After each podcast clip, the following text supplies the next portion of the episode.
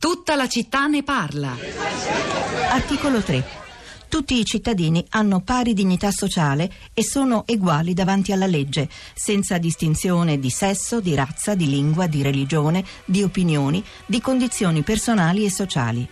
È compito della Repubblica rimuovere gli ostacoli di ordine economico e sociale che, limitando di fatto la libertà e l'eguaglianza dei cittadini, impediscono il pieno sviluppo della persona umana e l'effettiva partecipazione di tutti i lavoratori all'organizzazione politica, economica e sociale del Paese. Quelli che scrissero questo articolo avevano ben chiaro che questo articolo era rivoluzionario. Adoperarono la parola rivoluzionario. Giannini, Basso, La Pira, che poi fu rapidamente d'accordo, Fanfani, cioè loro avevano l'idea che così si configurava un ordine futuro, che in qualche modo la Costituzione stabiliva un futuro diverso da quello che la Costituzione stava nello stesso tempo regolando. Oggi si discute per quella parola che compare, dice come si, razza, come se fosse ah. qualche cosa che è eh, rimasto di una visione, ma insomma era, diciamo, sono formule che ricorrevano nelle costituzioni del tempo. Eccolo dunque l'articolo 3 della Costituzione, già citato durante questa puntata di tutta la città ne parla perché ospita al suo interno la parola razza. La Repubblica non ammette distinzioni neppure di razza. Abbiamo sentito opinioni diverse anche sulla possibilità di emendare il testo costituzionale in tal senso. L'ascolto era dalla eh, terza puntata di Pantheon, il ciclo eh, dedicato ai 70 anni della nostra Costituzione, con costituzionalisti autorevoli. Avete forse riconosciuto le voci di Sabino Cassese, l'altra era di Mariuccia Salvati, in conversazione con Marino Senibaldi. Sta continuando questo ciclo di trasmissioni intorno a, al pensiero, la storia e la lingua dei 12 articoli, i principi fondamentali della Costituzione italiana, ogni sabato alle 18. La prossima puntata, sabato, eh, con ancora Sabino Cassese e Daniele Menozzi, Daniele Menozzi sarà dedicata all'articolo 8, quello che riguarda la libertà di culto nel nostro paese. Eh, oh, la discussione politica continua intorno intorno al tema del giorno di cui ci stiamo occupando. Avete forse sentito dal GR3 eh, le dichiarazioni di Matteo Salvini che ha rilasciato poco fa a Radio 1, a Radio Anch'io, ha detto a proposito dell'utilizzo della parola razza da parte dell'esponente lombardo della Lega Tilio Fontana. È, è incredibile come in Italia si riesca a parlare di un sostantivo e di un aggettivo e non del problema, la nostra cultura che rischia di scomparire. Beh, questa mattina noi abbiamo fatto proprio questo, cioè abbiamo parlato a lungo e ancora ancora lo stiamo facendo, di uno sostantivo razza e di un aggettivo bianca. Quali le reazioni Rosa Polacco sui social network a questo dibattito che continua?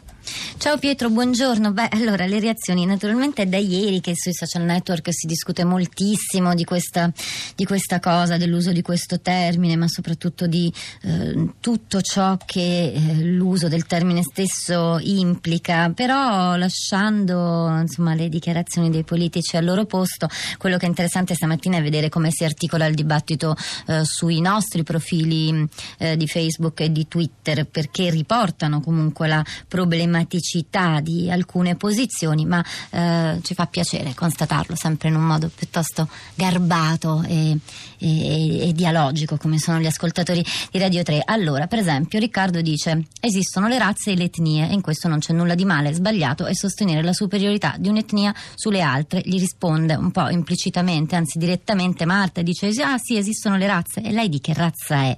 Carmelo dice eh, se il candidato avesse detto popolazione di colore bianco sarebbe stato ugualmente riprovevole? Del suo linguaggio io non mi sono scandalizzato perché ho capito benissimo cosa intendesse dire conservare e difendere le nostre tradizioni, cultura e abitudini. Che male ci sarebbe? Quindi come vedi le posizioni Pietro sono, sono diverse. Pascal dice sono convinta che puntualizzare e usare correttamente le parole sia importante ma credo anche che una parola vada considerata all'interno del contesto in cui viene detta in quel contesto, nel caso dell'Apsus, viene recepito positivamente il concetto di superiorità della razza bianca e del suo valore identitario da difendere con le unghie e coi denti. Questo è il sottotesto di quell'Apsus. Al di là della parola, quindi, cosa voleva dire esattamente Fontana? Cosa voleva sentirsi dire il suo elettorato? È su questo che dovremmo discutere. Eh, molti, molti tweet, anche molti consigli di lettura sull'intervento di Barbuiani, c'è chi ricorda il libro L'invenzione distinzione delle razze. Emanuele dice un bellissimo libro che ho studiato,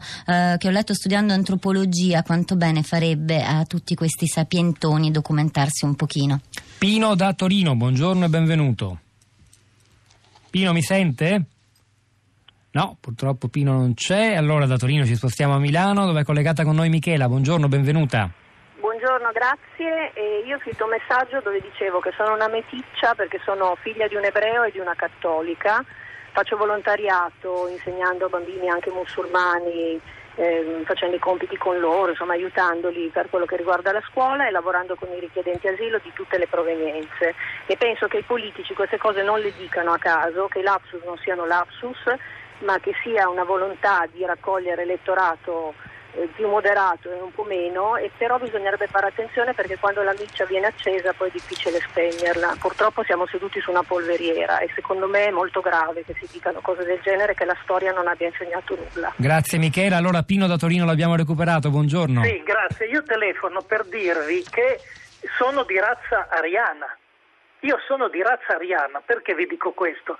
Perché sul mio certificato di nascita è scritto Giuseppe Chiezzi di razza ariana.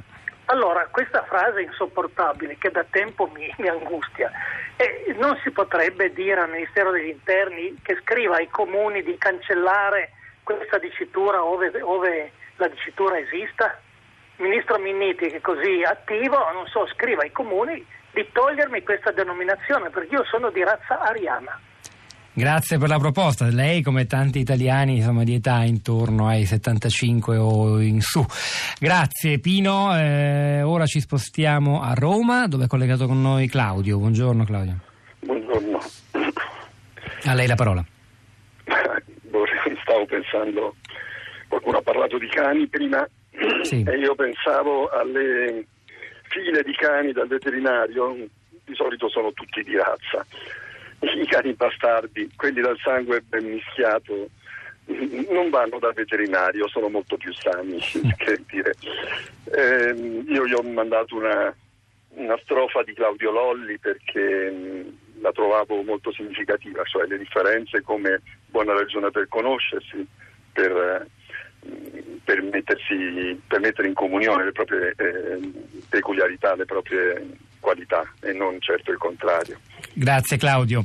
Rosa, prima di ridarti la parola voglio ricordare che a questo proposito e soprattutto di leggi razziali si parlerà il 27 gennaio prossimo in occasione del giorno della memoria quando Radio 3 in collaborazione con la comunità ebraica e il comune di Livorno organizza una, manderà in diretta una puntata speciale eh, dal Teatro Goldoni di Livorno condotta da Marino Senibaldi dedicata proprio a, alla storia della comunità ebraica in, quel, in quella città ma anche al ricordo perché cadranno gli 80 anni a settembre, a fine anno delle leggi razziali. Senza ghetto, storie tra libertà e persecuzione, il titolo che abbiamo voluto dare a quella serata, ma ve ne parleremo quando si avvicinerà il giorno della memoria. Rosa, di nuovo a te. Allora, un altro spunto di lettura su Twitter, Silvia twitta un articolo mm, da internazionale del 2016 ed era un articolo di Tullio De Mauro, Le parole per ferire, lo trovate su Twitter. Poi, sempre da Twitter, Lia, eh, le razze, le case chiuse, le morti di Morbillo, benvenuti nella campagna elettorale del 1938. Ah no,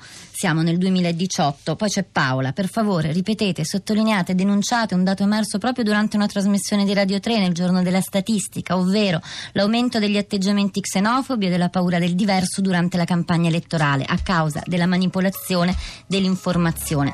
La paura del nuovo è istintiva, fomentarla ai fini elettorali è delinquenziale. È il momento di Radio Tremondo, noi vi salutiamo. Questa mattina c'erano alla parte tecnica Piero Brancali, in regia Piero Pugliese, Pietro del Soldare Rosa Polacco a questi microfoni, al di là del vetro, la nostra curatrice Cristiana Castellotti, Cristina Faloci e Sara Sanzi. Ci risentiamo domani mattina alle 10.